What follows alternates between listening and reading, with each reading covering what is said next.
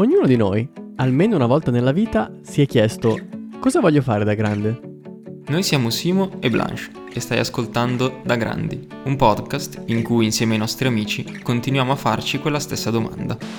Ho iniziato per gioco perché vedevo Clem- ho, ho scoperto il, il canale di Clio Makeup su YouTube e mm, io da piccola dicevo sempre di voler fare la pittrice e mi piace dire che più o meno ci sono riuscita.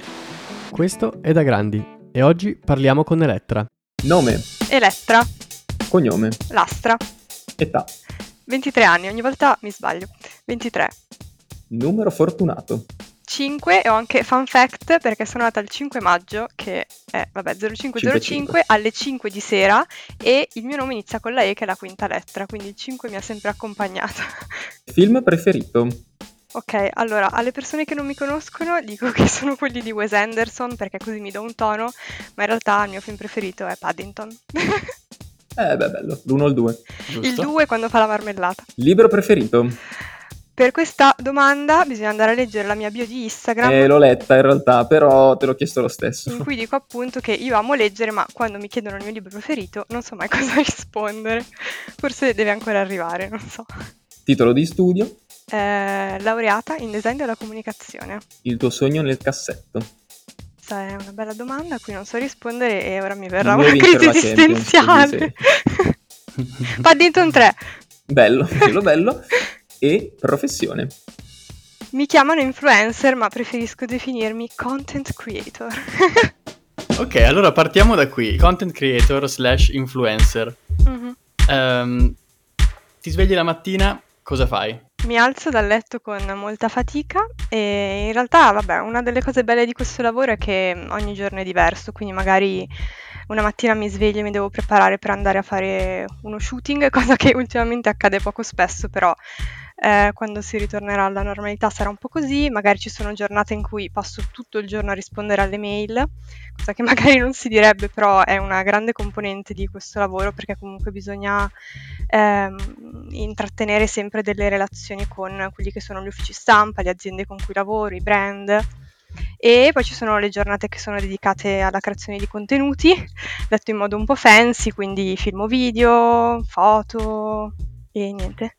Eh, io ho una domanda, no, mi chiedevo, mi chiedevo proprio sinceramente, se fai tutto da sola, Sì, sì, sì, e infatti ho dovuto imparare negli anni a fare mm, tante cose, come la manager di me stessa, bisogna un po' curare anche la parte più tecnica, quindi banalmente illuminazione dei video, proprio la parte di filmaggio, il montaggio dei video, eh, la creazione dei contenuti, quindi la pianificazione, perché magari sembra tutto molto spontaneo, ma molte cose sono comunque programmate, studiate, c'è una programmazione pensata e quindi ci sono tante componenti che costituiscono questo lavoro, poi c'è appunto anche la parte di contabilità, per esempio io sono una capra in economia e vado dal mio commercialista a chiedergli cos'è l'IVA, quindi cioè sono proprio livello base, mi sono ritrovata a fare fatture, cose che appunto non conoscevo prima, quindi sì, è anche una cosa bella perché si impara a fare tante cose ed è molto diversificato, però a volte è un po'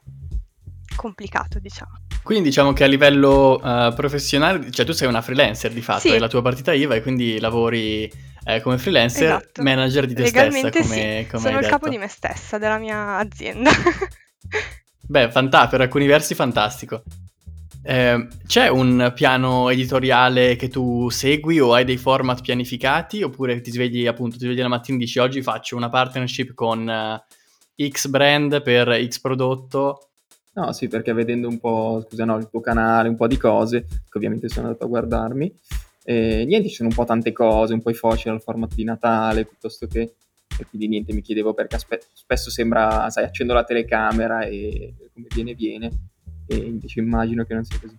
È un po' una via di mezzo, nel senso che io non ho un piano editoriale, per esempio, mensile definito, anche perché non riuscirei mai a essere così mm, costante nella mia vita.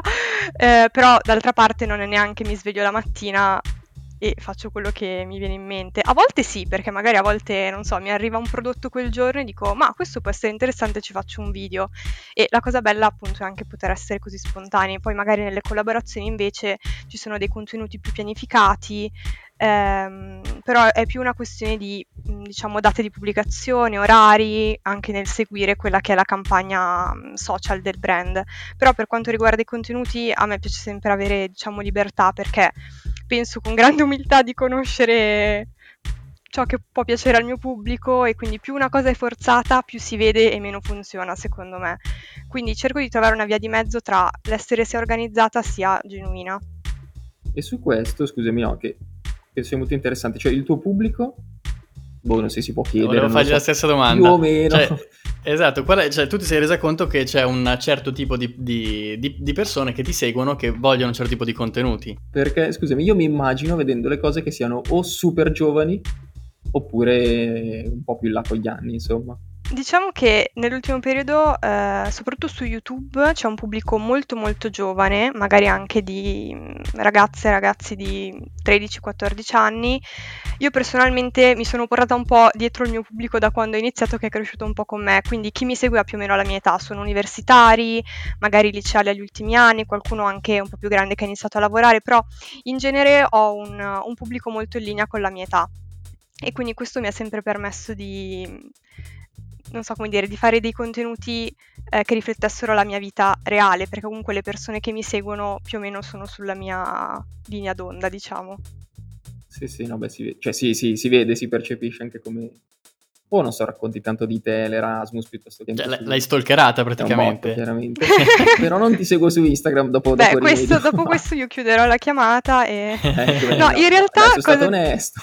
In realtà io dico spesso alle persone che mi conoscono realmente che per me possono benissimo non seguirmi perché capisco che a un mio compagno di università non gliene freghi nulla dei miei trucchi, quindi anzi quasi eh, a volte esatto, mi imbarazzo. No ho messo lo smalto una volta quest'estate, mi stava anche molto bene, secondo me, sicuramente lo rifarò. Ma volevo chiederti un'altra cosa sulla collaborazione, che secondo me è bello perché um, sul rapporto un po' brand influencer, no? Sul fatto che le, leggevo, leggo dei report ogni tanto, delle cose, e come dire, il modello pubblicitario fino a un po' di tempo fa eh, c'erano i testimonial, no? Per cui tu assumi Francesco Totti che dici, dice bevi Coca-Cola. Mentre invece che questa cosa qui sta diventando sempre meno produttiva è quello che si cerca invece delle persone che siano effettivamente affezionate al tuo brand prima di tutto e che quindi possano farti da influencer. Sì, diciamo che queste relazioni brand influencer vengono percepite come molto mistificate, come se dietro ci fossero delle magie nere, come se facessimo dei meeting satanici. In realtà eh, avviene tutto in modo molto naturale e ovviamente la cosa più bella è quando si collabora con dei brand che realmente ti piacciono. Per esempio, io lavoro eh, con dei brand che ho sempre apprezzato moltissimo e mi sento quasi onorata quando vengo contattata, cioè per me è bellissimo lavorare insieme a questi brand e parlare dei prodotti che mi piacciono, quindi diciamo che quel hashtag ADV eh, che viene percepito un po' come il 666 eh, in realtà non è niente di di, di, sì, di malvagio, è semplicemente un modo per segnalare il nostro lavoro, però anzi io a volte lo metto anche con fierezza. no, la cosa bella del rapporto tra influencer e brand è che capisci che dietro i brand ci sono delle persone, cioè nel senso che tu hai in mente brand X, grande azienda, però in realtà la persona con cui ti interfacci è magari una ragazza, eh, comunque non so, qualcuno che appunto lavora in aziende, quindi hai un contatto anche umano e, e spesso mi cadono magari dei miti perché le persone che ci lavorano sono antipatiche oppure poi finisco per adorare delle aziende perché so che ci lavorano delle belle persone, no? Come dicevi prima, me l'utente, la gente si accorge quando uno fa, come dire, sponsorizza un prodotto perché effettivamente gli piace o solo perché gli danno due soldi, due o non so quanti soldi. So. Sì, poi forse sono andata un po' fuori tema col, con la mia risposta, però effettivamente prima si usava il testimonial che era un viso che si adattava bene magari al mood, tipo un espresso con George Clooney, però eh, al giorno d'oggi si tende più a, a, preferire la persona, quindi io mi fido di una persona perché la conosco, conosco la sua quotidianità e quindi so che, non so, usa quello shampoo, beve quel caffè. Certo, quindi è più, è più autentico sicuramente esatto. in, questo, in questo modo. No, una cosa che mi incuriosiva invece era senza andare nel dettaglio, Ma un, un brand medio, uh, quanto lo paga un post? Eh beh, mm, ci sono mille fattori. Allora, il problema è che tu devi saperti vendere, quindi mm-hmm. magari posso prendere da un brand uh, X, non farò cifre, e dall'altro brand, dall'altro brand prendere 2X e da un altro brand prendere X fratto 2. Quindi eh, non c'è mai... Per lo stesso tipo di post? Sì, non c'è mai una quota fissa. Mm eh, dipende dal tipo di contenuto e dipende anche dal brand, dal, dal, brand, dal brand con cui stai lavorando. Per esempio, magari c'è un brand che mi piace tantissimo e che sponsorizzerei mm. anche senza pa- essere pagata. Poi magari un'altra persona viene pagata al doppio di me, solo che io non lo saprò mai e quindi è sempre... non ci sono delle linee, linee, guida di prezzo in base no. ai followers, no? Come funziona? No, questo è proprio, è una delle cose più difficili che ho dovuto imparare a fare, è stata autovalutarmi, cioè imparare a vendermi, perché mm. non vuoi mai né fare una proposta irrealistica né svalutarti. Quindi certo. devi farti, diciamo, un tuo tariffario. No, poi è difficile se non sai, non hai benchmark, cioè se non sai effettivamente più o meno quanto prendono gli altri, è, sì. è difficile parametrarsi.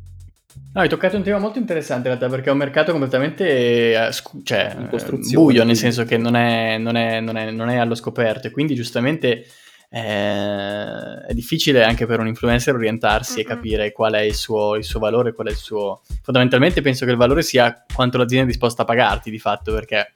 Tu sai, ci provi, nel senso... esatto.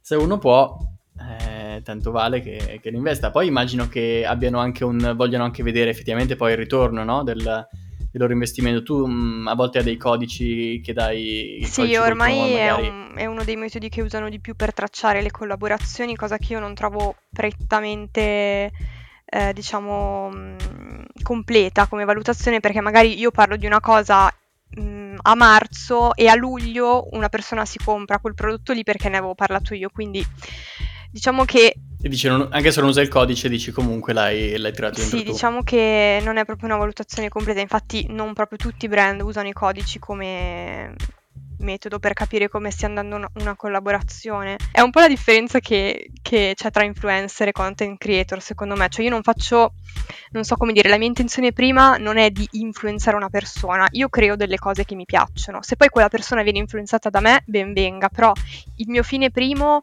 non è obbligare quella persona a comprare quella cosa, è magari far conoscere un prodotto, far conoscere un libro. Quindi, tornando dietro nel, nel tempo, a quando eri più piccola, ehm, tu hai sempre sognato di fare l'influencer? Da dove è nato questo, questo interesse? Ci sei capitata? Diciamo che sognarlo sarebbe stato abbastanza difficile perché questa professione non esisteva, quindi io ho iniziato per gioco ormai forse dieci anni fa, perché era il 2011. Era il 2012 il primo video. 2012, Dio, so. quindi nove anni fa. E ho iniziato per gioco perché vedevo Clem... ho, ho scoperto il, il canale di Clio Makeup su YouTube e ehm, io da piccola dicevo sempre di voler fare la pittrice e mi piace dire che più o meno ci sono riuscita. No, mi aveva affascinato molto il suo canale, vedevo lei che si pitturava gli occhi con tutti questi colori, queste palette piene di ombretti colorati, ho detto wow, lo voglio, lo voglio, fare anch'io e avevo raccontato a mia mamma proprio del suo canale, le avevo fatto vedere i suoi video e lei mi aveva detto ma perché non lo fai anche tu? E una cosa che mh, ho sempre apprezzato e che comunque i miei genitori mi hanno sempre supportata in, in questa mia follia di mettermi a fare video su YouTube, perché adesso sembra una cosa normale, ma se ci pensi nove anni fa io ero al primo anno di superiori, quindi quando avevo 14-15 anni non so fare i conti, comunque ero praticamente una bambina, mi mettevo lì a fare questi video, li pubblicavo su internet, cioè sembrava una cosa molto, molto strana, però appunto avere il loro supporto comunque mi ha permesso di andare avanti e di arrivare quasi ormai dieci anni dopo ad avere un lavoro, perché ovviamente non ho iniziato con uh, l'idea che questa cosa diventasse un lavoro, ma mh, penso che nessuno eh, tra diciamo, gli influencer, che poi non si chiamavano neanche influencer, tra gli youtuber storici avessero iniziato perché diventasse un lavoro, nasceva proprio da, dalla passione, dalla voglia di condivisione, dalla voglia di appunto condividere le proprie passioni con altre persone, quindi mh, è molto bello, secondo me. Ma quindi tornando all'origine, Cleo Makeup è sempre una tua, adesso che sei arrivata qui dove sei adesso, la vedi sempre come una tua ispirazione oppure adesso ti senti che l'hai superata, no. non allievo superato il maestro? no, no, non sarebbe possibile, ah, continuo a vederla come un'ispirazione anche perché lei negli anni è cresciuta tantissimo, ha anche fondato un suo brand che ha fatto veramente molto successo, è un bellissimo brand e tra l'altro l'ho anche incontrata questo è stato un po' il punto di realizzazione del tutto quando l'ho incontrata Beh, e le ho potuto dire bello. io faccio quello che faccio grazie a te. e niente, Mhm. the end, pianti e applausi. E... Beh, male, non. Beh, bello. Ma ehm, no, un'altra cosa perché eh, magari c'entra quello che dicevamo prima sul tipo di contenuti e a proposito del, del nostro tema, no? un po' cosa vuoi fare da grande, a proposito di stalking e un sacco di a proposito, so che tu hai iniziato design, poi hai cambiato università, poi sei tornato a fare design effettivamente. Quindi un po', nel senso, tu che, che idee avevi, cosa, cosa volevi fare? Ma qualche- mm, non, sapevo, non lo sapevo prima e non lo so neanche ora in realtà. Diciamo che mm, appunto io sono uscita dal liceo classico un po' persa, ho fatto questo test di design, l'ho passato e mi sono iscritta perché mm, avevo poche idee, nel senso sapevo bene cosa non volevo fare, non volevo fare medicina, giurisprudenza, economia, però per il resto era un po' una nebulosa e quindi ho iniziato design del prodotto, ho fatto il primo anno e nonostante fosse andato molto bene, avevo molto sofferto questa esperienza e quindi mm, ho provato una nuova strada che mm, diciamo avevo sempre in mente, ovvero fisica. ho fatto un anno di fisica pura e mm, Perché? Questa è la vera domanda. questa è una bella domanda ehm, perché Infatti poi ci hai ripensato, quindi. Sì, poi ho capito che probabilmente non volevo stare chiusa in un laboratorio per tutta la vita, è sempre stata diciamo una mia passione, però forse non fino a quel punto, ecco. E, però in realtà io non, non penso che sia stato un anno buttato perché prima di tutto non avrò mai il rimpianto perché ci ho provato e non è andata, quindi sicuramente non era quella la mia strada. E poi, beh, comunque ho studiato per un anno, quindi non è mai tempo buttato. E mi ha fatto capire che effettivamente il mondo della comunicazione e, del design sarebbero stati più adatte alle mie inclinazioni, quindi unire un po' la parte tecnica, perché comunque nel creare un progetto c'è un qualcosa di tecnico, e la parte un po' più creativa, poi ovviamente adesso la comunicazione è al 90% sui social, quindi diciamo che potevo unire un po' tutti i miei mondi studiando questa disciplina e alla fine è andata bene, quindi al terzo tentativo ce l'abbiamo fatta. Vabbè, ma come dici, eh, spondi una porta aperta perché mentre Simo è uno con le idee abbastanza chiare, anche io ci ho messo non un anno ma tre con tanto di laurea per poi capire che volevo fare altro. Quindi, insomma, capisco bene. Infatti quando raccontava, sentivo, perché anche, anche Blanche ha fatto design al Politecnico degli interni nel suo caso, e quindi vedevo questa, questa similarità. Tu però poi sei tornata dopo fisica di nuovo al design, però questa volta con idee forse un po' più chiare sulla comunicazione. Sì, anche perché a prodotto mi hanno messa a usare i trapani e cose veramente assurde. è molto bello il laboratorio al Poli. No, io lo odiavo, Sono cioè ne- io facevo gli incubi, penso che il mio inferno sarebbe il lab modelli del Politecnico e... e cioè io andavo lì con il mio smaltino e questi mi facevano trapanare le cose, quindi diciamo Che che... gente, guarda, insomma. Senti, ma c'è stato un momento dal, dal lontano 2012 ad oggi in cui, non so, è una giornata particolarmente grigia, un momento particolarmente no, in cui hai detto, ma eh, quasi quasi mollo questa cosa che sto facendo e mi dedico ad altro. Sì. Oppure magari non così drastico, però... Diciamo che mh, proprio di chiudere tutto no, però ci sono stati dei momenti in cui comunque mi chiedevo ma cosa sto facendo, ma mh, a cosa mi porterà questa cosa, cioè per quanto mi piaccia, boh, magari è superficiale, non è veramente quello che voglio fare, quindi ci sono sicuramente dei momenti un po' così. Ultimamente li sto avendo meno perché comunque avendolo trasformato in un lavoro non so, ha acquistato più solidità come mh, attività, per quanto si porti dietro anche delle responsabilità al fatto che sia un lavoro, quindi mh, non è che posso smettere, cioè, ho dei contratti a cui devo attenermi, quindi... ehm, però sì, capita, che, è, è- è capitato che, mh, che mi dicessi, vabbè, basta. Certo, no, beh, come è normale, come a tutti penso, e, però giustamente come già dicevi il fatto che comunque eh, già soprattutto i tuoi genitori ti hanno sempre sostenuto in questa cosa, può, può aver, immagino che abbia aiutato in quei momenti di difficoltà. Sì, sì, sicuramente se non avessi avuto, mm, diciamo, un, eh, un supporto alle spalle non so se, mm, se avrei continuato, anche perché a me non frega nulla delle critiche di persone che non conosco, ma se mi critica una persona ehm, a cui voglio bene, lì diciamo che vacillo un po', ecco. Però appunto loro mi regalavano tipo le videocamere per Natale, le luci, quindi eh, è sempre stato molto bello, ecco. Ma a proposito di responsabilità, che dicevi, vabbè, sicuramente responsabilità nei confronti okay, dei brand, dei contratti, non so, dei tuoi genitori che ti supportano, eccetera. Però comunque immagino anche nei confronti di una community di svariate persone che ti seguono. Questo, non so, influisce sui contenuti o su come dormi tranquilla la notte o no, non so, il fatto di dire o... Insomma, beh, non mi sembra che ti esponi in particolari posizioni su temi particolarmente scottanti, però comunque sai che c'è tanta gente che ti ascolta e che ti segue. Diciamo che io ho due regole per me stessa che sono uno, non parlare della mia vita privata perché è privata, quindi sono affari miei, e due, non parlo di politica, comunque di attualità, uno perché sono ignorante, cioè non, ignorante nel senso etimologico del termine, cioè che ignoro certe situazioni quindi non avrei mai la competenza per parlarne, e poi perché si creano sempre delle situazioni spiacevoli che a me non, non interessa affrontare, nel senso che le mie opinioni politiche e su temi di attualità non, non, sono per me da condividere sui miei profili perché parlo di altro. C'è chi dice che comunque eh, noi essendo personalità seguite dovremmo esporci a 360 gradi, però io penso che ognuno faccia un po' come preferisce. Poi, eh, esatto. sì, come dicevi tu, diciamo, responsabilità nei confronti pubblic- del pubblico io la, la, provo più che altro quando sto consigliando qualcosa, perché comunque, nel senso, io alla fine vendo dei prodotti, se proprio vogliamo stringerla tantissimo, che poi è molto molto riduttivo perché io parlo dei libri, parlo di cose che mi piacciono, quindi non mi piace definirmi così, però ci sono dei casi in cui sto vendendo un prodotto e, e quindi sto facendo spendere dei soldi alle persone e se io faccio spendere 50 euro a una persona per un trucco, eh, diciamo che mi dispiace se poi quel trucco non viene apprezzato. Quindi diciamo che alla fine, al giorno d'oggi, con i nostri acquisti noi è come se votassimo, no?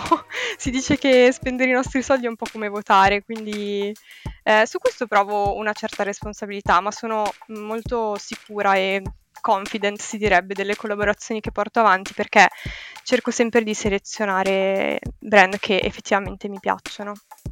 Eh beh, ci sta, quindi oltre alla responsabilità penso anche alla soddisfazione, no? Tutto sommato. Se sì, certo. Consigli sì, un sì. prodotto che, beh, bello, mi sembra un bel, anche un bel reward, no? Sul tipo di, di, lavoro che uno fa, che dice, oh, oggi ho fatto contento una persona, vabbè, indirettamente, però consigliando uno o più prodotti. Vorrei aggiungere una cosa, poi magari la taglierete. Ehm, che quando si dice appunto che noi come personalità pubbliche dovremmo parlare un po' di tutto, eh, a me fa un po' strano perché, nel senso, perché io dovrei sapere e conoscere tutto quando parlo di libri, trucchi e vestiti. Nel senso, parlare delle elezioni di Trump non è mia competenza, ci sono dei profili che lo fanno mille volte, di, mille volte meglio di me, quindi con piacere magari condivido dei contenuti di altri profili, però perché mi ci dovrei mettere io con la mia ignoranza sul tema, cioè non porterebbe beneficio a nessuno, quindi rimango ai miei rossetti e, ai miei romanzi sì, di sì, Tolstoi. No, sono... no, sul tipo di contenuti, vabbè, tu sei partita col make-up, evidentemente è una, una fetta importante e interessante, però vabbè, a parte i video sull'università che come ti non so se lo dicevo prima, comunque ho visto che hanno comunque tante, tante views ed è sicuramente un tema quindi molto interessante questo argomento di cosa fare da grande. Infatti sono stata tonta perché negli anni dell'università ne ho fatti pochi e adesso non sono più all'università, quindi... Beh, non ancora, magari, chissà. E, e, no, e poi questa cosa dei libri che trovo molto interessante, faccio una captazio benevolenza a metà. e, no, complimenti, cioè nel senso non, non è affatto scontato. Io per esempio leggo relativamente poco, mi spiace, vorrei leggere molto di più.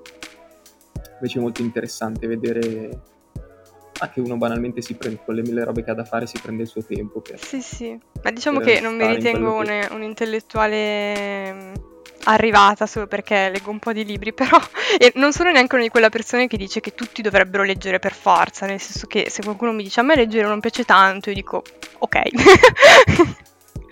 non, non mi piace impartire questa cosa. Mi piace invece molto condividere questa cosa con altre persone che hanno questa passione, perché lo trovo un mondo ancora abbastanza puro, quello dei libri, non so come dire, non è ancora stato troppo contaminato e, e, quindi è proprio un po' il mio angolo felice, ecco, quando parlo di libri. E... Sia un po' la, l'idea che la ragazza che si trucca con le unghie curate, che si veste bene, sia un po' superficiale, ma per me non c'è niente di più falso, anzi, non so, in questo modo riesco a far vedere anche un altro lato di me, ecco. Senti, ma invece prendiamo l'orologio di prima e lo portiamo avanti di qualche anno. Com'è il tuo futuro? Tu sarai influencer uh, per sempre? Uh, oppure tornerai all'università? Non lo so, cosa, ci, cosa, ci, cosa, vedi, cosa, vedi, nel tuo futuro, nella sfera di cristallo? Mi piacerebbe più che altro chiederlo a voi perché magari avete più risposte di me. Ma diciamo che con sicurezza non lo so. molto semplicemente anche perché appunto i social sono molto precari, cioè Instagram potrebbe essere chiuso domani domani e io... Eh, esatto, ok. la piattaforma non è, non è, tua, chiaramente. Non è mia, così come non lo è YouTube, quindi... Mh, mm, spero che non le chiudano, però non, non, so se, se, sarà così per tutta la vita e da una parte non mi dispiacerebbe, però sicuramente diciamo che l'idea di fare un qualcosa di, di mio al 100% c'è, n- non ancora concretizzata, cioè proprio così come bozza. E tornare all'università non, lo, non, lo dis- non, la disdegno come idea, mi piacerebbe, mm, magari qualcosa all'estero, però appunto sono, sono, tantissimi punti di domanda e non mi ci vedo a 50 anni a fare l'influencer, però non mi ci vedevo neanche 5 anni fa a fare l'influencer oggi, quindi cioè, condivido ormai più che diciamo dei temi è la mia quotidianità, quindi quella che sarà la mia quotidianità tra 5 anni sarà quello di cui parlerò, magari prenderò un cane, anzi ecco la risposta al sogno nel cassetto, il mio sogno nel cassetto okay. è prendere un cane. ok, vabbè dai mi sembra... E quindi diventerò fare, tipo insomma. una di quelle che fanno solo video al loro cane e che la gente inizia a odiare perché non no, ne possono internet più. Internet uh, doesn't need this, I guess. Beh, sempre molto apprezzati comunque i video di animali sui social no, per infatti quello che io mi riguarda. i social al 99% per quello e poi l'1% per lavorare. Finalmente, la domanda che tanto aspettavi. Harry Potter o Il Signore degli Anelli? Harry Potter. Mannaggia. Sì. Non ho dubbi, anche se ho di recente iniziato a vedere i film, perché io non avevo mai visto i film Ma del Signore come degli ho Anelli. iniziato a vedere i film? E mi sono appassionata a tal punto da andare a comprare su eBay l'edizione originale, la prima edizione Rusconi del Signore degli Anelli, perché io ho un fetish per l'oggetto libro, quindi voglio tutte le edizioni particolari, quindi comunque diciamo che sto un po' pareggiando i conti, ecco. Beh, benissimo, ti ringraziamo veramente tanto. Grazie a voi. Hai ascoltato Da Grandi, un podcast di Andrea Bianchi e Simone Broggini. Se ti è piaciuto, puoi seguire Da Grandi Podcast su Instagram e ascoltare gli altri episodi qui su Spotify. Alla prossima!